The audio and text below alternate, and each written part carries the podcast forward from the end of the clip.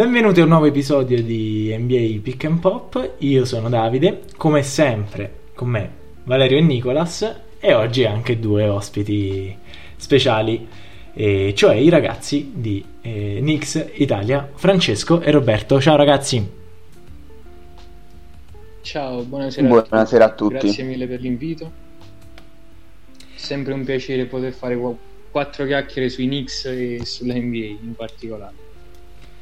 Allora, noi abbiamo scoperto la, la vostra passione per i Knicks eh, navigando su, sui social, navigando su, su, Instagram in particolare, perché voi gestite eh, la pagina eh, Knicks Italia, sì, tra l'altro... Sì, comunque è un periodo storico molto particolare. Quindi voglio dire a chi ha intenzione di, di seguirvi, magari eh, come voi è, è, fan dei Knicks, ma magari non ha molta voglia di dirlo in giro, soprattutto quando arrivano i playoff o la forza di solda oppure, oppure, il mercato. Così, ehm, e, la, per trovare i ragazzi, poi chiedo conferma a voi, bisogna cercare eh, su, su, Instagram, lo dico in italiano così, così arriva a tutti, NY trattino basso ITA Confermate? No, N, N, no, no. Y, Y, Nix. Ah, ok, perfetto. Trattino okay. basso N, Y, Nix, ok. Perfetto, mi, sono stato io il primo Quindi, a sbagliare. Ecco fatto. Ecco fatto. Come al solito. Vabbè, comunque per chi ci segue sui social vi spammeremo alla grande appena, appena uscirà la, la, puntata.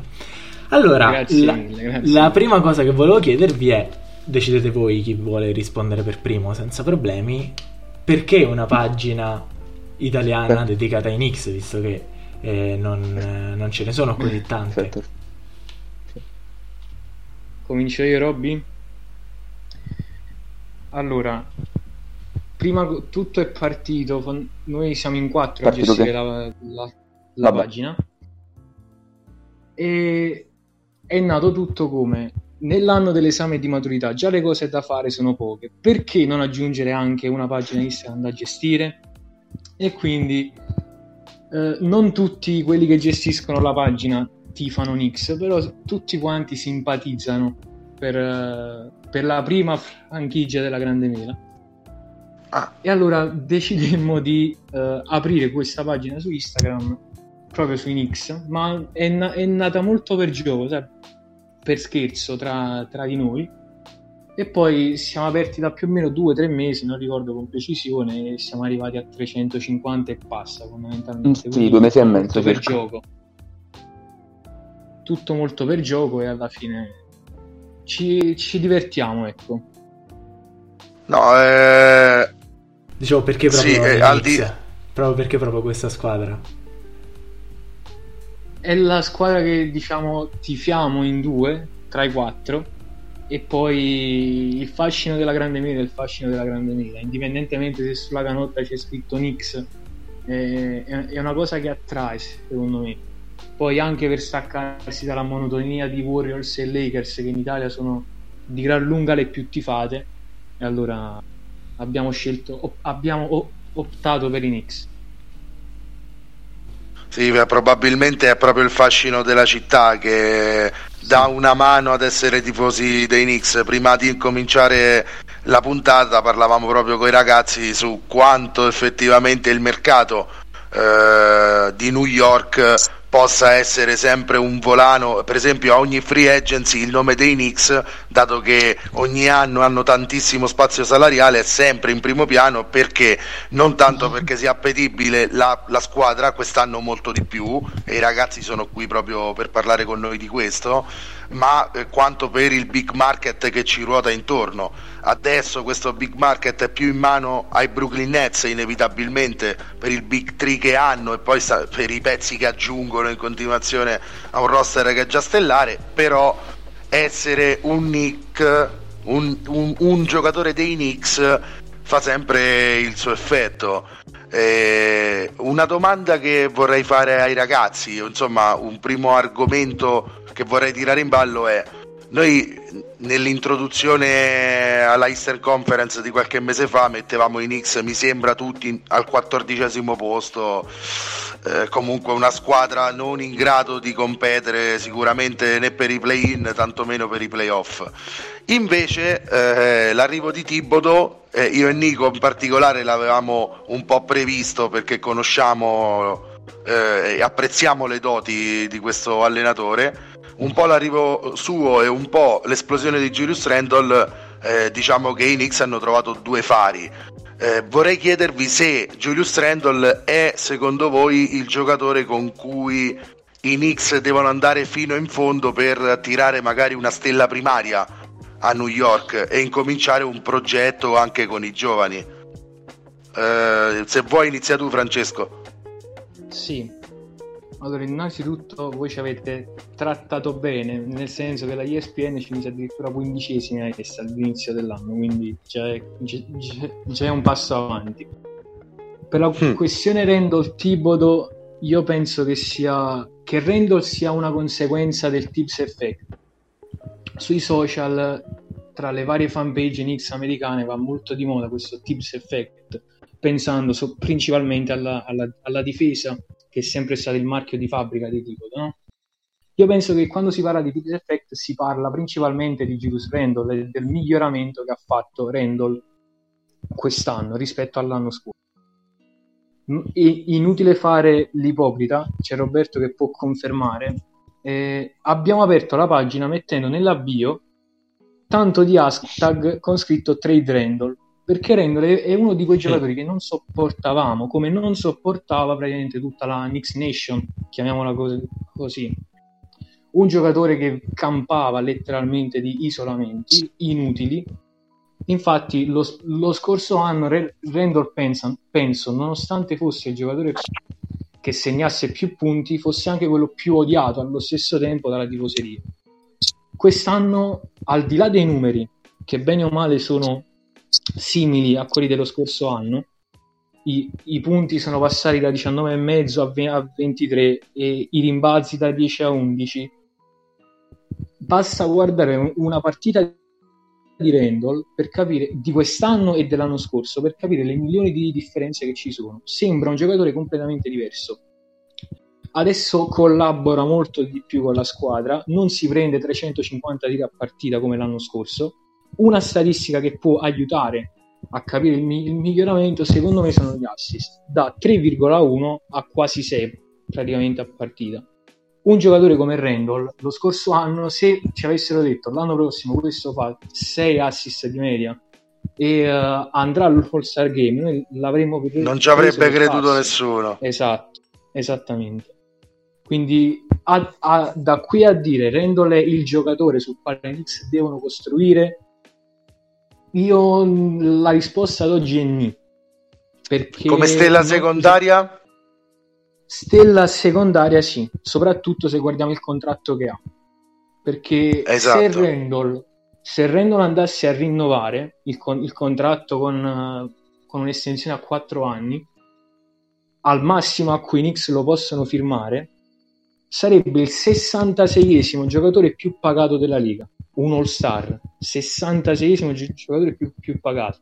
Quindi è uno che ti consente di avere uno che è in grado di fare una stagione da all-star, come sta facendo adesso, che d'altro canto però non ti occupa neanche più di tanto nel salary cap e ti consente di andare a puntare anche su altri giocatori.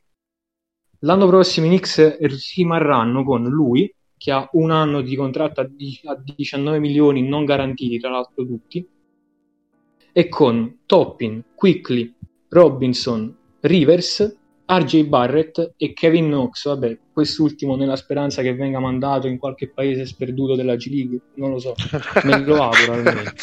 me lo auguro. prima possibile. Tutti. Il prima possibile, esatto. Tutti i rookie, tranne Ossi Rivers, che però, anche se dovesse rimanere, non lo so, si parlava di una contender per lui, ha un contratto da 9 milioni in tre anni.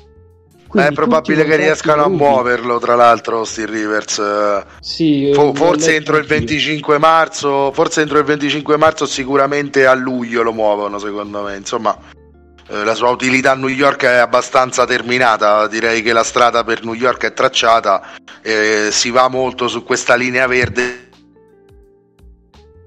che hai detto tu Francesco, eh, scusa eh, se interrompo il tuo discorso, No, no, fatto, figurati, tra l'altro, fa- fatto tra l'altro benissimo Davide, eh, abbiamo chiamato dei ragazzi preparatissimi come puoi, come puoi vedere, eh, ti, faccio del- ti faccio dello scouting di qualità.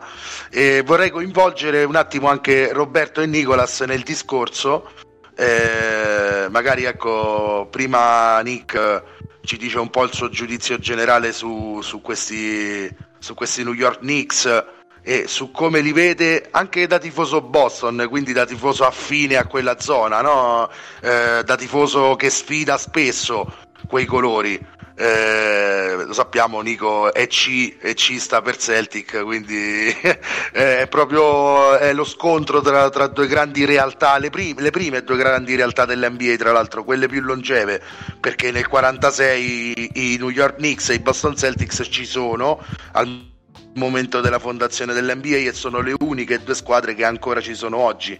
Quindi è bello anche sottolineare questo. Eh, e poi insomma a- con Roberto facciamo un discorso sui giovani dei Knicks. Però ecco Nico eh, si è confermato questa idea che avevamo noi su Coach Tips e su questo Tips Effect Sì, guarda, saluto i ragazzi, intanto li ringrazio della loro compagnia e della loro eh, preparazione sull'argomento Knicks. Comunque una squadra che a me ha, ha se- io per la quale ho sempre simpatizzato perché credo non sia una sorpresa. Il- la mia passione NBA nasce est ed est, East Coast sempre e comunque. E andando un attimo sul, sul preciso, ti posso dire che il nome, il nome fatto, quello di Kevin Knox, insieme a quello di Austin Rivers, potrebbe benissimo essere eh, mosso, secondo me, prima del 25 marzo.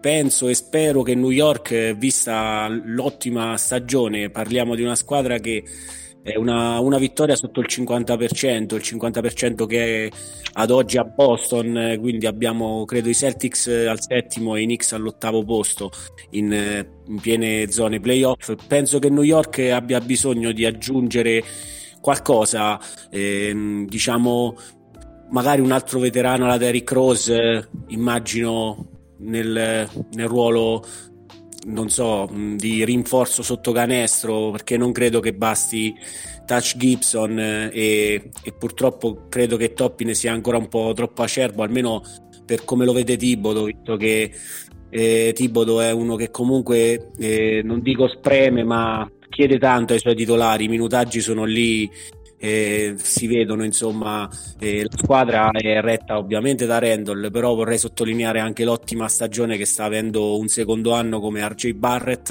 Il canadese sta crescendo eh, sotto ogni aspetto. Secondo me è un, un ragazzo molto talentuoso e, ed è un ottimo i- ipotesi, che stavate facendo. Terzo violino magari con un Randall eh, a fare diciamo da Robin e, bisogna solo trovare Batman. Si aspetta un Batman Eh, New York da tanti, tanti, tanti anni. Forse la pressione, la pressione della, della città che non dorme mai, credo che metta paura anche alle grandi superstar NBA perché se eh, c'è un detto che dice se ci riesci a New York, eh, cioè diciamo non vale doppio, ma ci può riuscire dappertutto, però riuscirci a New York con quella pressione dei media e- eccetera, eccetera, non è, non è così facile come riuscirci eh, in un'altra delle, non diciamo 29 perché ci sono altre piazze ricche di pressione, eh, la stessa Boston, Los Angeles, eh, piuttosto, eccetera, eccetera. Boston, ma- da- Boston, Nico, tra l'altro, eh, ormai 13 anni che non porta a casa un anello, quindi la pressione comincia a essere eh, grande quando si gioca per i biancoverdi, chiaramente. Ma- È una, è una piazza abituata a vincere e che vuole progetti vincenti, questo intendo. Assolutamente, pure prima di passare un altro anello erano passati 22 anni dal 1986.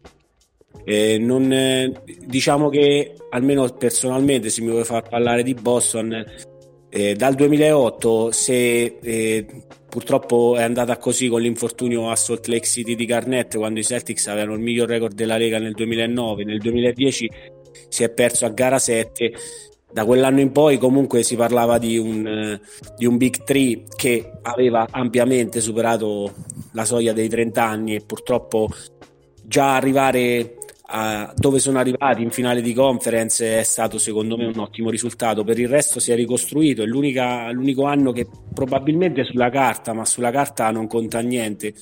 Si, è, si aveva un roster diciamo potenzialmente da finali era l'anno in cui si è, si è, si è come si dice si è esplosi praticamente contro i Milwaukee Bucks in semifinale di conference con una squadra guidata da Irving con Hayward eccetera i Morris e i vari Rosier, uno spogliatoio con troppi galli a cantare che non è andato da nessuna parte. L'anno che si è stati più vicini ad andare in finale è stato quando nessuno dava credito ai Celtics, quando si erano infortunati. Quello questi... con Irving fuori e Tatum e... che porta i Celtics fino a gara 7 con Cleveland. Sì, lo stesso Rosier, tutti i giocatori che hanno giocato sopra le loro aspettative. Eh, però ecco, io non. Sì, sì eh, Rosier ci si è fatto il contratto a Charlotte con quelle serie.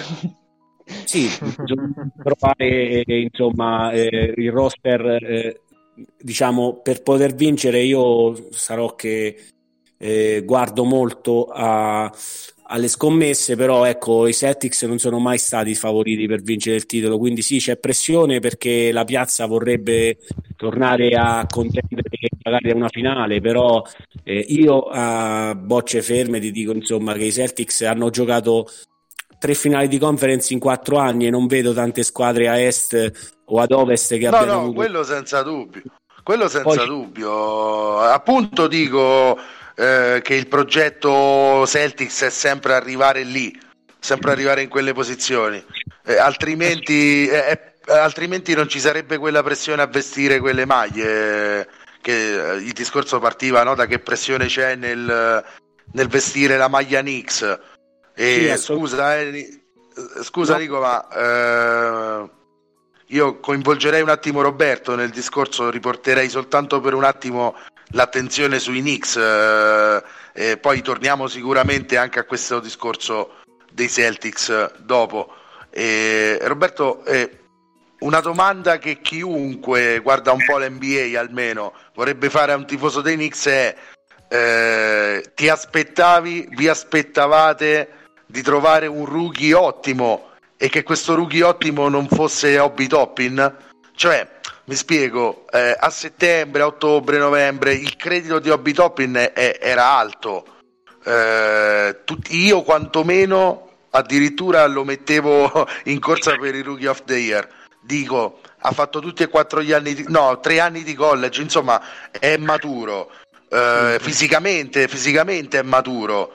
Eh, in difesa può migliorare con Tibodo, dico sicuramente trova il suo spazio, invece lo spazio lo trova in Manuel Quickly, 25esima scelta, chi è questo? Eh, sicuramente domanda di tutti quanti quando i Knicks l'hanno scelto, una volta tanto, una volta tanto invece sembra proprio che abbiate pescato un giocatore importante. Eh, una valutazione tua, Robby, su su Quickly e su Toppin. Dove vanno questi due giocatori dopo questa prima parte di stagione da rookie? Eh, allora, innanzitutto non è stato, come pronosticato, appunto, un grandissimo draft dalle, dai grandi fenomeni dalle grandi uh, sorprese, nel senso le sorprese ci sono state, ma dalla decima scelta in giù, perché praticamente tutta la concentrazione era incentrata quasi solo ed esclusivamente sulla Melo Ball, probabilmente più per il cognome. E, um, Obi Toppin sì, sicuramente era pronosticato come uno dei più forti uh, rookie di quest'anno, però non si è capito onestamente che cosa è successo, ma molti stanno risentendo, molti giocatori a New York, sia in senso positivo che negativo, um, dell'assenza dei tifosi. Perché lo sappiamo, New York, con proprio il Madison, è probabilmente lo stadio più rumoroso, più imponente, il palazzetto più imponente, nel quale, all'interno del quale... È anche, anche quello che, perdona me, insieme a Philadelphia è quello che par- perdona meno probabilmente. Perdona meno. sì, praticamente nessun giocatore amerebbe giocare contro una serie a 7 contro New York in quel palazzo. Esatto. E, ehm, sì, probabilmente la sorpresa è stata molto più quickly perché da Obi Toppin c'erano molte più aspettative però sembra aver dimostrato più di essere un giocatore solido che di essere un giocatore attorno al quale una squadra può fare affidamento proprio a livello di, di punti, quindi anche in fase offensiva. Ha dimostrato di più in fase difensiva sicuramente perché è veramente tosto e mh, ha costruito molto sul fisico, ha lavorato molto sul fisico. Per quanto riguarda Emmanuel Quickly, 25esima scelta, però fortunatamente New York ci ha visto lungo, oserei dire per una volta. E, mh, eh, Thibodeau sicuramente ha lavorato benissimo con questo giovane, è un coach veramente coi fiocchi, non, onestamente in estate mi ricordo una, in una discussione con Francesco, diciamo tra i coach liberi speriamo proprio che venga Thibodeau. E, mm, eh, non capisco sì, il motivo per cui se ne parla così male perché quando Tibodo è venuto in X eh, non è che tutti hanno detto wow grande coach in X mm. puntano su un coach di primo livello e io francamente li, li, guardavo un po' basito dico ma Tibodo è un signor coach, era, era, il defensive coach dei Celtics del titolo esatto. 2008, tanto per cominciare, sì, sì. Tanto per esatto. cominciare. È, è, un coach che è riuscito a portare i Minnesota Timberwolves ai playoff, è un, un'impresa più unica che rara. esatto. è, è, è, allora, in un ambiente che francamente l'anno scorso era disastrato come quello di New York, e tu Francesco hai disegnato un'immagine di Julius Randle perfetta dell'anno scorso, cioè quel giocatore che prende isolamenti, diventa odioso, non vedi l'ora di scambiare perché non sai se è utile o dannoso praticamente. Cioè, i punti li segna ma fa un casino in campo e quindi cioè, voglio dire, eh, ne fa 20 e ne prendi 40 dal diretto eh, gio- al giocatore che marca insomma è quanto nulla no? ecco eh, quindi quando, quando, non si è detto quando, quando insomma Tibodo è arrivato in X e le reazioni sono state freddine io ci sono un po' rimasto male invece Tibodo ha dimostrato ha dimostrato come di rivitalizzare una piazza che era morta fino a qualche mese fa ragazzi e Quigley eh, allora, il gesto atletico più strano e efficace che fa è quel floater altissimo floater. e sembra quasi che lo Sembra sì. quasi che lo tira per aria per ca- a caso, no? E invece la palla entra spessissimo. E... Quanto è protagonista Emmanuel Quigley del successo della stagione dei Knicks? Sicuramente tantissimo, probabilmente tutti i riflettori sono incentrati su di lui e su Barrett, il quale comunque è stato molto oscurato dalla stagione che c'è stata, dal fatto che comunque è stata scelta la terza dopo praticamente due giovani che domineranno l'NBA nel futuro molto probabilmente. Um, oscurato sia da questo, sia magari penalizzato o avvantaggiato, in questo caso avvantaggiato dal fatto che non si gioca senza tifosi, probabilmente ha risentito molto il peso della terza scelta, ha risentito molto il peso delle critiche Fortunatamente si è riscattato perché ha veramente una bella media, circa 17 punti di media. E per quanto riguarda Clicli, veramente un giovane di cui nessuno si aspettava questo rendimento, sia lui che una piccola uh, chicca Eli Barton. Uh, sia lui che Eli Barton praticamente nessuno avrebbe pronosticato no io Eli Barton me lo aspettavo io Eli Barton me lo aspettavo anche in preview lo dicevo sì No, però playmaker alto, braccia lunghe, eh, sistema di gioco già molto chiaro. Sistema di gioco già molto chiaro. L'unica cosa che era un po' difettosa era la meccanica di tiro, che poi vai in NBA e la migliori, perché chiaramente ti mettono, ti mettono sotto torchio fino a sì, che non la migliori la tecnica. Ali Barton io me l'aspettavo molto. Toppin, secondo me, ha bisogno di qualche anno per capire forse in che situazione si mm. trova. È un po'. Eh, forse era un po' poco pronto, meno di quello che uno si aspettava, sicuramente. Meno di quello che uno si aspettava, sicuramente.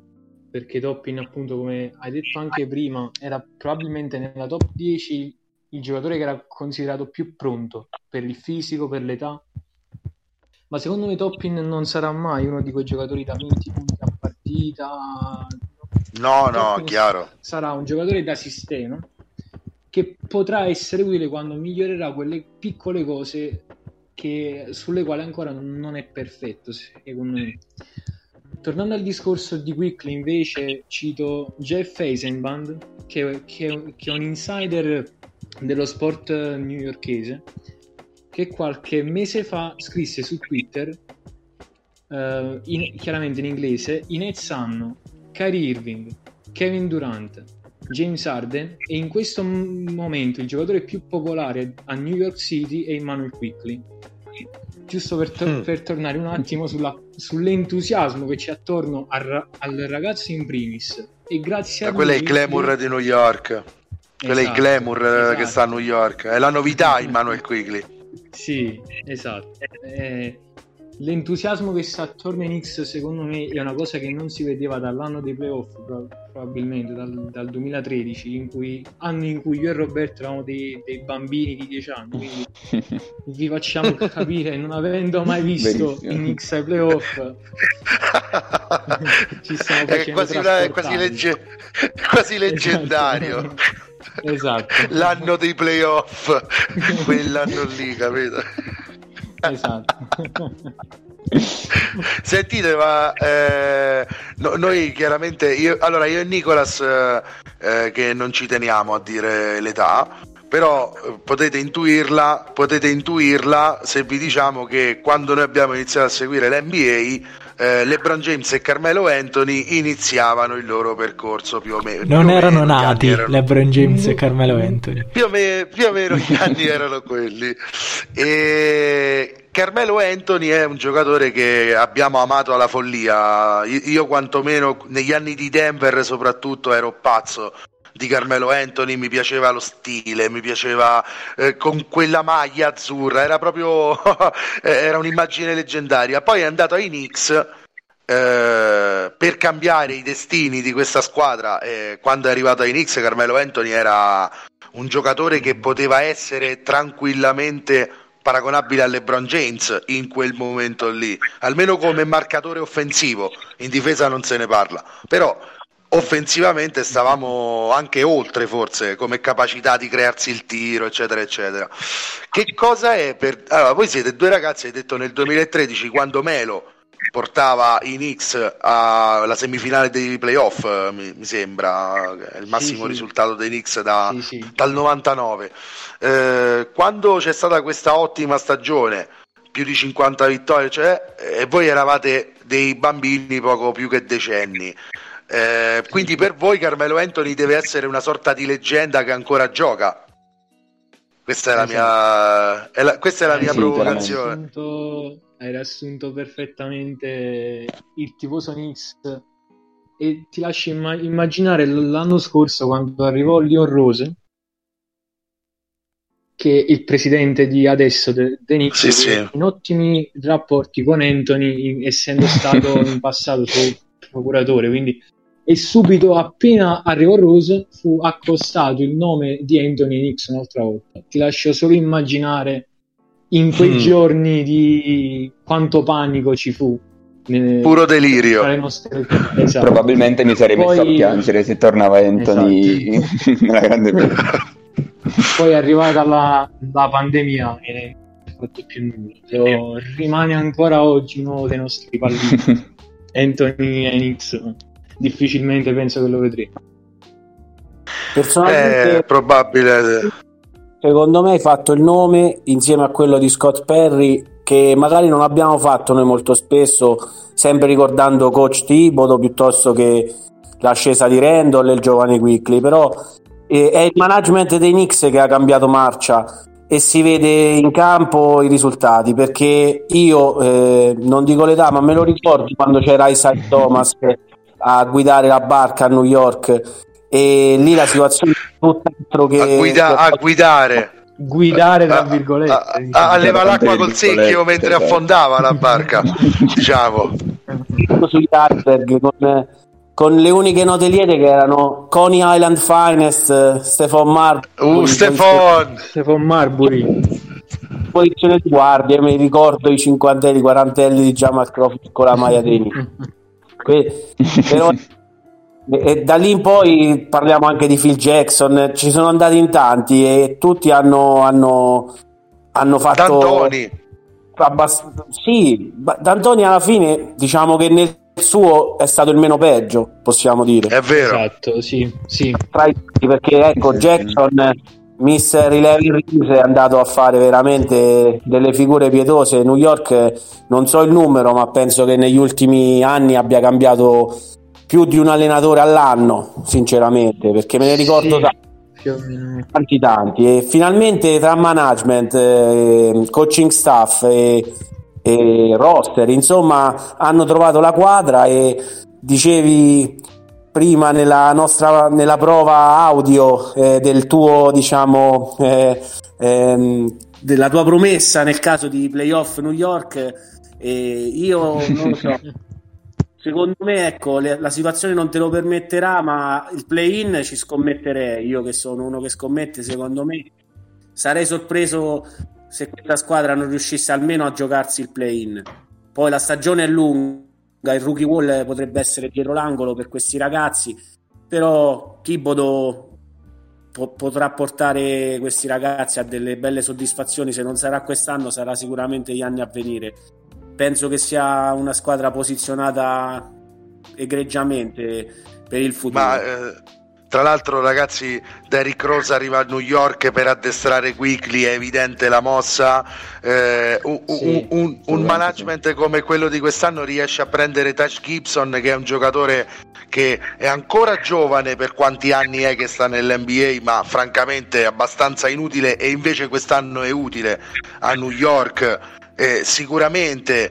Eh, in questo momento d'assenza di Mitchell Robinson e di tentennamento di Toppin sta eh, tappando le falle. Peccato per le due ultime sconfitte di New York che sono arrivati con Philadelphia e nel derby di Brooklyn, ma, ma due partite da guardare tutte e due, veramente due belle partite. E però, ecco, ave- chiaramente avere Mitchell Robinson sarebbe stato qualcosa di diverso, soprattutto nella fase difensiva.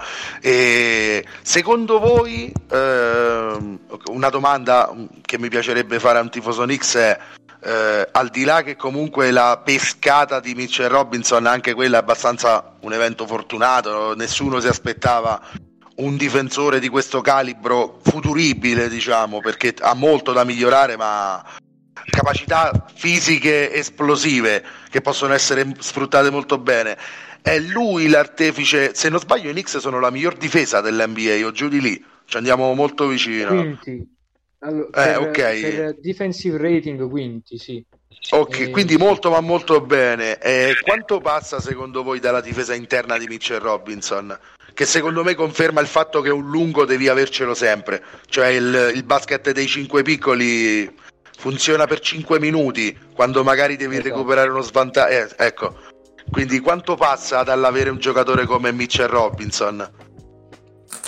Passa parecchio, passa parecchio, specie nelle partite contro squadre più forti di te, come quelle che abbiamo visto con Philadelphia e Brooklyn oltre a lui c'è anche Noel che sta facendo una stagione. Noel penso sia il, più, il, il giocatore più sottovalutato dei Knicks in, in questo momento perché in, in, difesa, soprattutto con l'assenza di Robinson, è il giocatore che difensivamente sta prendendo in mano i Knicks e quando gli avversari cercano una penetrazione dalle sue parti difficilmente finisce in modo diverso se non con una stoppata di, di, di, di Noel quindi l'assenza di Robinson Noel la sta riuscendo a, a, farla pesare meno del previsto però uno come Mitchell manca, manca tanto. Infatti dovrebbe tornare nel inizio settimana prossima quindi speriamo mm. bene Attendiamo perché secondo me anche per il tipo di gioco che Tiboto vuole fare è fondamentale eh, Mitchell Robinson e approfitto adesso per chiamare di nuovo in causa Davide e insomma Davide hai anche tu una domanda da fare ai ragazzi o un argomento da tirare in ballo? Sì, allora io tiro fuori questo argomento. Mm, abbiamo parlato giustamente perché questa è una costante del, eh, de, del mondo New York, no? cioè avere tutte le attenzioni puntate addosso e quindi questo scoraggia sia i free agents sia mette un po' di Mm, un blocco sopra, chi deve giocare in, in quel palazzetto. Però il fatto che ora le luci di New York siano puntate in un'altra direzione, perché ci sono i Big Three di, di Brooklyn, non credete che sia qualcosa che comunque influisca nel, nel rendimento positivo dei Knicks di quest'anno? Cioè è come se eh, avessero meno pressione addosso perché c'è già qualcun altro eh, sul quale gettare addosso tutto il peso delle aspettative. Sai, questa è una bella Sì, domanda, no? sì. Grazie, Ole. Chiaramente sì, perché chiaramente sì, perché soprattutto parlando di giovani, perché è un roster effettivamente molto giovane, non sentono quel peso di dover per forza dimostrare qualcosa, per forza fare 30 punti a partita ognuno e via dicendo. Hanno semplicemente il compito di dare il 100% a partita, soprattutto dal coach che hanno, devono per forza farlo, altrimenti possono fare il culo a strisce 48 minuti su 48. E, Mm. Quindi sì, assolutamente il fattore che ha più influenzato la stagione dei Knicks a mio, paro- a mio parere, soprattutto il cambio di coach, ma anche il periodo storico, perché non c'è il fatto che Brooklyn praticamente ha un roster da tre All-Star, Griffin un acquisto che poi si vedrà effettivamente quanto è stato a beneficio della loro squadra, di Andre Jordan un ottimo centro del sistema e sicuramente sono più forti dei Knicks sicuramente punteranno al titolo. Eh, il loro obiettivo ad oggi è sicuramente raggiungere le finals. E, sì, probabilmente è stata la cosa che più influenzato i giovani, però maggiormente perché, ad esempio, la trade che ha portato Derrick Rose nella grande mira non è stata una trade per eh, arrivare ai playoff oppure per vincere un titolo, è stata una trade per far crescere i giovani, perché l'obiettivo è quello, è chiaro. Soprattutto Manel Quickly, perché ovviamente play per play, Quickly soprattutto ehm, trova esperienza, trova probabilmente anche il suo idolo perché Derrick Rose purtroppo è il rimpianto di un po' tutti noi tifosi del grande basket in verità, perché penso sia il giocatore più sfortunato del- dell'universo. Quindi sì, probabilmente sono i fattori che maggiormente... Negli anni influito in 90 ce n'era un altro tipo Rose che si chiamava Grant Hill e che era soprannominato Mr. Triple Double prima di rompersi tutto quello che si può rompere in tutte e due le gambe e comunque riuscire a chiudere una carriera dignitosissima.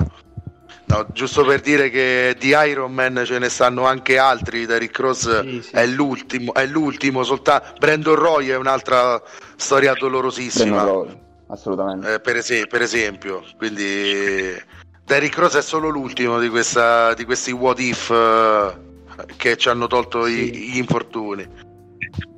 Sì. Sì, chiaramente sì. E- e- Nico, consi- considerazioni ulteriori? No, ecco, volevo dargli la mia, sono d'accordo con la risposta e è ovvio che eh, se scavalchiamo il ponte di Brooklyn ehm, la pressione è molto maggiore da quelle parti, però posso dire se, per esperienza, per essere andato a vedere al Madison Square Garden eh, eh, Porzingis Melo contro Isaiah Thomas e i Celtics che un altro fattore che credo fortunatamente sta aiutando a crescere questi ragazzi è il fatto che appunto non è il palazzetto vuoto perché i tifosi di New York eh, sono eh, mi viene da fare il paragone con i tifosi de- delle milanesi a San Siro che diciamo al primo errore sono lì a, a, diciamo bastonare eh, i, i giovani talenti. Eh, quindi ecco magari il topping della situazione piuttosto che Manuel Quickly magari non avrebbero avuto quella tranquillità del riuscire a poter sbagliare e poi eh, ovviamente andando avanti migliorare. Perché la pressione anche all'interno del palazzetto sarebbe stata molto molto diversa.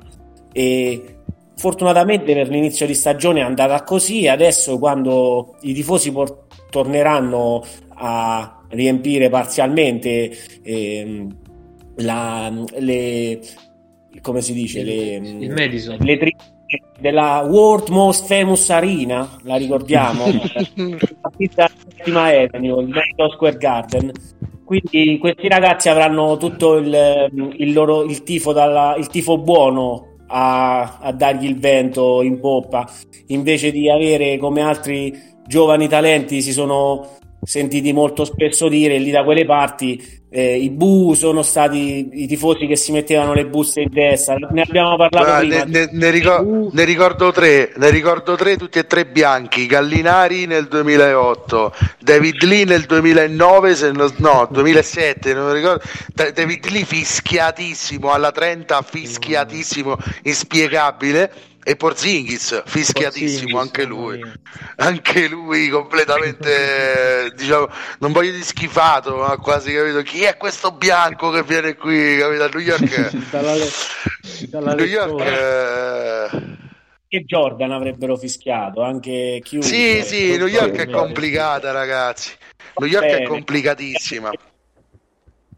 È eh, la piazza probabilmente più difficile nella quale gestire anche, anche Filadelfia, fra, eh? anche Filadelfia sì, è un pubblico difficilissimo. Il pubblico di Filadelfia non perdona assolutamente nulla, eh, si innamora in un attimo. Il Trust the Process è cresciuto ed esploso in pochissimi anni proprio perché quei tifosi si lasciano prendere dall'entusiasmo in un attimo, allo stesso tempo perdono la fiducia in altrettanto poco tempo. E New York forse è ancora più estrema in questo. E peccato dire, non so se i tifosi dei Knicks la pensano in questo modo, peccato che sono proprio i tifosi dei Knicks forse a creare questo ambiente tossico quindi intorno alla squadra. Molto spesso la squadra non ha potuto lavorare in tranquillità in questi ultimi cento anni, perché è da sempre così a New York eh, non si lavora mai tranquilli con la possibilità di sbagliare, ha detto bene Nico. Sì. Eh, quindi eh, quanto può, potrà essere un fattore? Perché secondo Nicolas il tifo sarà buono nei confronti di questi ragazzi quando adesso riapriranno senza dubbio le arene NBA almeno parzialmente. Secondo voi è altrettanto ottimista la visione o i tifosi Knicks tra virgolette stavolta anche stavolta rovineranno tutto? Allora, io mi ricordo una partita dell'anno scorso, New York Chicago Bulls, fu la prima vittoria dei Knicks del, del, dello scorso anno. Bobby Portis, primi tre tiri che si prese, fischi a morire, ovviamente, classico del merito. New York vinse quella partita grazie a Bobby Portis che nel finale mise tutto quello che poteva mettere. Partì un coro all'unisono tutto il Madison fino alla fine della partita Bobby Portis, Bobby Portis New York ti ama e ti odia in un lasso di tempo veramente breve. Non ci anche di una partita sola. Esatto, esatto. Cominciò con i fischi Portis e finì in una standing ovation con l'ovazione. Esatto. Io penso che voglio essere ottimista anch'io. Con, con il rientro del pubblico io penso che la capacità che ha questa squadra di casarsi e di correre soprattutto, che New York è una squadra che corre parecchio in campo. Io penso che il Madison è facilmente infiammabile e quando si infiamma il Madison tutto quello che ti toglie nei momenti di difficoltà te lo dà quando riesci a farli gasare, tra virgolette. Quindi sono ottimista anch'io si può trasformare tranquillamente in un'ora con l'arena a est sì. uh, di mezzo Square sì. Garden quando, sì. che sai, quando che sai come stimolare la, la loro fantasia e, Davide Davide, io sono sorpreso da quanto i ragazzi sono preparati perché sapevo che la loro è una bella pagina che si occupa dei Knicks molto bene, però qui abbiamo di fronte due, sì, due ragazzi che si sono preparati bene. Però io ho un'altra bene. domanda sul, sul, sempre sul rapporto tifoseria-squadra perché eh, abbiamo passato il, il, pomeriggio ad insultare i tifosi Knicks e le, le, loro pretese allora vi chiedo pur non abitando mi dispiace per voi a, a New York eh, voi però avete l, la stessa rigidità avete le stesse pretese nei confronti de, della, della vostra squadra ma quest'anno avere pretese dopo quello che si era visto l'anno scorso è praticamente utopia, era praticamente utopia. Però una cosa che si sapeva era che fare peggio dell'anno scorso era veramente un'impresa, perché veramente bisognava essere bravi. Quindi è stato un bel salto di qualità, è stata una bella sorpresa, fortunatamente. Dall'allenatore alla rinascita dei giovani, a tutto quello che è successo. Sicuramente rigidità no, perché quello che è un tifoso deve essere comunque capace di fare di essere oggettivo riguardo le cose. Ovviamente ogni persona ha i propri gusti, cioè assolutamente. Però una squadra va bene è da dire, una squadra va male è da dire, ma comunque il tifo rimane, non è che all'improvviso si denigra un giocatore nell'arco di 10 minuti, nell'arco di 5 minuti.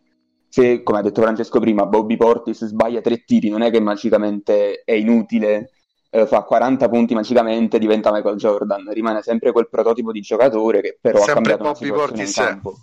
Esatto, il cognome e il nome purtroppo non cambiano nell'arco di una partita. Quindi no, bisogna essere comunque abbastanza coerenti in base a quello che si vede in campo, ma nell'arco di più tempo, non nell'arco di una partita. Vedi, secondo me è, è importantissimo quanto si è espansa l'NBA nell'ultimo decennio nel mondo, no? Il discorso è chi, che chi era tifoso dei Knicks eh, fino agli anni 90, diciamo, principalmente era di New York, era di, di, zona e quindi viveva la cosa in maniera viscerale. Essendosi adesso, eh, ess- avendo diragato in tutto il mondo il fenomeno dell'NBA, secondo me questo ha contribuito a creare dei tifosi più equilibrati per ogni squadra. Sicuramente i Knicks possono anche fare un buon affidamento su questo in un periodo in cui, non essendoci i tifosi quelli veri e propri, guardano un po' ai tifosi nel mondo che dicono che li spingono perché comunque sono entusiasti di vedere una squadra che magari tifano da dieci anni, ha fatto i playoff una volta ed è a New York. Perché un conto è essere Sacramento, un conto è essere a Minneapolis e non fare i playoff per vent'anni. Eh, un conto è essere New York, essere un mercato sempre al centro dell'attenzione, lo dicevamo a inizio puntata, e non riuscire mai a trovare la quadra. Quindi io spero tantissimo che questi ragazzi, eh, questi ragazzi che stanno pescando bene i Knicks, eh, tra i giovani soprattutto, cosa stranissima per un big market che punta più sui free agent veramente, però ecco i Knicks sono di controtendenza in questo, in questo particolare momento. Esatto. E direi di chiudere il discorso Knicks con un'ultima valutazione, magari da uno dei due, decidete chi, su RJ Barrett. RJ Barrett è il giocatore, non mi ricordo se Roberto prima diceva, arrivato per terzo eh, in una schiera di tre eh, che dovevano essere tre super fenomeni e forse lui ha sofferto moltissimo eh, l'ambiente di New York che all'inizio l'ha idolatrato. Ricordo la prima volta che è entrato al Madison Square Garden gli hanno fatto trovare il Jumbotron col video lui da lui che cadeva la bocca, no? cose che comunque non, non, è che le hai viste mai a 19 anni e non le vedi forse per tutta la vita probabilmente, no? Lui le ha viste e forse questo poi quando è tornato a casa no, un po' gli ha pesato, diceva però io devo soddisfare questo tipo di aspettative. Eh, è, lui, è lui quindi possiamo dire che è lui che più di tutti ha beneficiato dell'assenza del pubblico per consolidarsi quest'anno? Robè, scegli tu. Vai, vai tu, tranquillo. Allora, io penso che Barrett sia stato quello che ha beneficiato di più, assolutamente, però non dimentichiamoci che ehm, tra metà gennaio e inizio febbraio Tibodo ha abbassato radicalmente il minutaggio di Barrett, ma veramente di parecchio, perché fu in un periodo in cui stava tirando male, stava, stava tirando molto male ancora una volta Tips Effect non regala niente a nessuno. Non, non mi interessa se sei a RJ Barrett se vedo che non funziona il minutaggio te, te lo abbasso. Non l'ha fatto solo con lui. Però la maturità secondo me in RJ Barrett che sicuramente non ha ancora ne deve fare ancora di strada per diventare un giocatore maturo è stato appunto nel non demoralizzarsi complice l'assenza del pubblico e ritornare comunque sui suoi livelli e sfornare partite come quella che ha tirato fuori con, con eh, proprio nel derby di Brooklyn che è stato fondamentale Barrett nella rimonta dei Knicks nell'ultimo quarto. Per cui sì, l'assenza di, di pubblico ha sicuramente aiutato Barrett soprattutto nel periodo in cui è stato in difficoltà ovvero verso me, metà gennaio inizio febbraio Beh, eh, direi che abbiamo fatto un discorso sui Knicks eh, veramente soddisfacente anche dal punto di vista del parlare, dell'umano parlare proprio. È un bel discorso, ragazzi. Eh, però Grazie. rimanete con noi perché, Davide, se sei d'accordo, facciamo un piccolissimo recap anche di settimana, di questa settimana di ripresa dopo dopo lo Star Game. Sì, piccolissimo proprio perché abbiamo già superato i 50 minuti di puntata. Allora, allora, lo, chiedo, allora lo, chiedo, a Nico. Nico, in 5-6 minuti facci questo recap di settimana, tu, tu che sei il computer del, del, podcast.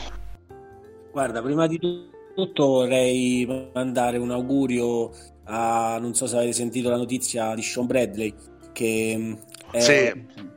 Purtroppo vittima di un incidente in bici, è stato colpito da un'automobile, era dal 20 gennaio eh, ospedalizzato, ha avuto un trapianto di midollo osseo, è stato cercato di fare tutto il possibile, ma è rimasto paralizzato. Paralizzato, sì. Di seconda scelta credo dei Philadelphia 76ers e chi non lo conosce io l'ho conosciuto guardando Space Jam eh, e, già. Insieme a, al più grande di tutti i tempi lì era lui uno dei Monstars insieme a Charles, a Pat Ewing e Larry Johnson. Maxi Box. I Monstars. Che spettacolo. E quindi un, un, pronto è stato mandato dai Mavericks, dai Philadelphia 76ers, che lo mandiamo anche noi. Ha detto che ecco, userà la sua esperienza per sensibilizzare appunto su questo problema che non ci vede, ehm, cioè vede questo accadere anche dalle nostre parti, non è ovviamente un problema solo degli Stati Uniti, la sicurezza tra automobilisti, ciclisti è qualcosa di veramente importante e speriamo che non accadano troppo spesso eh, brutti fatti come questo. E, e, niente, detto questo, settimana direi una partita leggendaria perché mm. di leggenda parliamo. 50 punti con 10 assist li hanno messi in tanti. Parliamo di Arden, Jordan, James eh, e mi sto dimenticando qualcuno, però farlo con 20 tiri segnati, cioè 20 tiri presi, in totale l'ha fatto solo Damian Lillard e ha guidato i suoi Blazers a una rimonta da meno 17 negli ultimi 6-7 di quarto quarto, quindi sempre più che mai eh, Lillard time. Eh, e... Eh, eh, eh CJ McCallum da quelle parti, occhio ai Blazers, come spesso abbiamo detto. E poi off topic ho mandato la foto sul nostro gruppo della classifica dei 50 listi nella NBA. Lillard ha superato Iverson che era fermo a 11, ora è a 12 e maglia rosa della classifica è poi ce n'è uno poi ce n'è uno che Wilt eh, il più vicino è Michael a 31, quindi direi che Wilt è inarrivabile con i suoi cinquantelli. Detto questo, eh, quanti ne ha Wilt, Nico? 148? Cioè? 8, 118 cinquantelli. è così. Più di tutti gli altri sommati. Sì, quasi, praticamente. Eh, di misterioso Chamberlain, non, non, non, è paragonabile. Visto che stiamo parlando di New York, per chi non se lo ricordasse, quella notte contro i New York Knicks, non a Hershey, Pennsylvania, la cifra 1-0, il foglio di carta 100 firmato sempre nella parte sbagliata bene. della storia sempre nella parte eh. sbagliata della storia esatto. spesso, spe- spesso nella parte sbagliata della storia perché i titoli del 70 e del 73 probabilmente hanno espresso eh, i Knicks in quel momento eh, se non sbaglio quintetto che era Monroe, Frazier, De Boucher eh, Willis Reed e Bill Bradley che... e Bill Bradley sì, e Bill, Bra- e Bill Bradley sì. Pro- probabilmente la squadra più altruista probabilmente la squadra più altruista della storia NBA eh, probabilmente la squadra che ha espresso il gioco di squadra più bello su una stagione forse i Knicks del 70 oh, eh, c'è il 73 con De Perle Monroe. Credo che nel 70 del, 70, del 73 nel 73, 73. scusate nel 70... Meraviglio, meravigliosi Knicks. Con eh, Red Holtzman, eh, un altro Red, eh, un, grande, un, altro grande allenatore di nome Red dalle parti di New York. E eh, niente, di settimana cioè, cosa possiamo dire? È iniziata la stagione con questa grandissima prestazione di Lillard e direi un, oltre a questo un paio di grandi rimonte nella notte appena passata eh, io vedevo Boston eh, che ha ehm, purtroppo non ce l'ha fatta contro i tuoi amati Cavaliers, Valerio. Però nel frattempo controllavo i risultati e vedevo Philadelphia avanti di 20 contro Milwaukee e Chicago avanti di 25 contro San Antonio. Sono andato a fine partita a vedere come erano finite e ovviamente eh, hanno vinto le squadre che erano sotto di 20. Quindi una stagione sempre ricca di sorprese, una stagione abbastanza impronosticabile, compressa con, eh, come si dice, eh, contract tracing, eh, protocolli Covid, eh, chi più ne ha più ne metta e da qui fino ai playoff eh, secondo me ce ne saranno ancora delle belle. Per chiudere... Attenzione all'infortunio d'Embid eh, a fila, attenzione all'infortunio d'Embid a fila che lo toglie per parecchio tempo. Eh, sì, eh, però un paio di settimane verrà rivalutato. È comunque qualcosa non, non di tranquillo perché per uno che si porta a spasso quei come lui eh, nel menisco non, non è tranquillo. Eh, Bisogna prenderlo con le pinze. E era per chiudere due mosse di mercato ad est, due contender che si sono rinforzate con, con gente di, di esperienza e, e, di cattiveria. DJ Tucker è andato ai Milwaukee Bucks, notizia di questa notte, e per DJ Augustin e un, pa- un scambio di scelte. È, una, è, un altro DJ Wilson, un sacco di DJ a Milwaukee, ti piace ballare. Sì, proprio.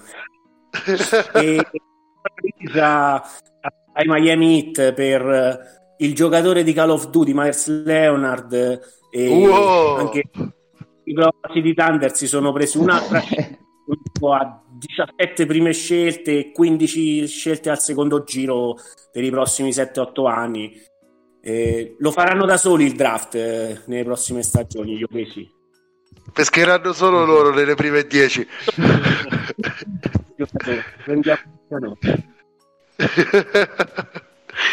Davide, a te la parola. A me la parola conclusiva, ragazzi, perché siamo arrivati all'ora fine. di puntata. A me la parola fine.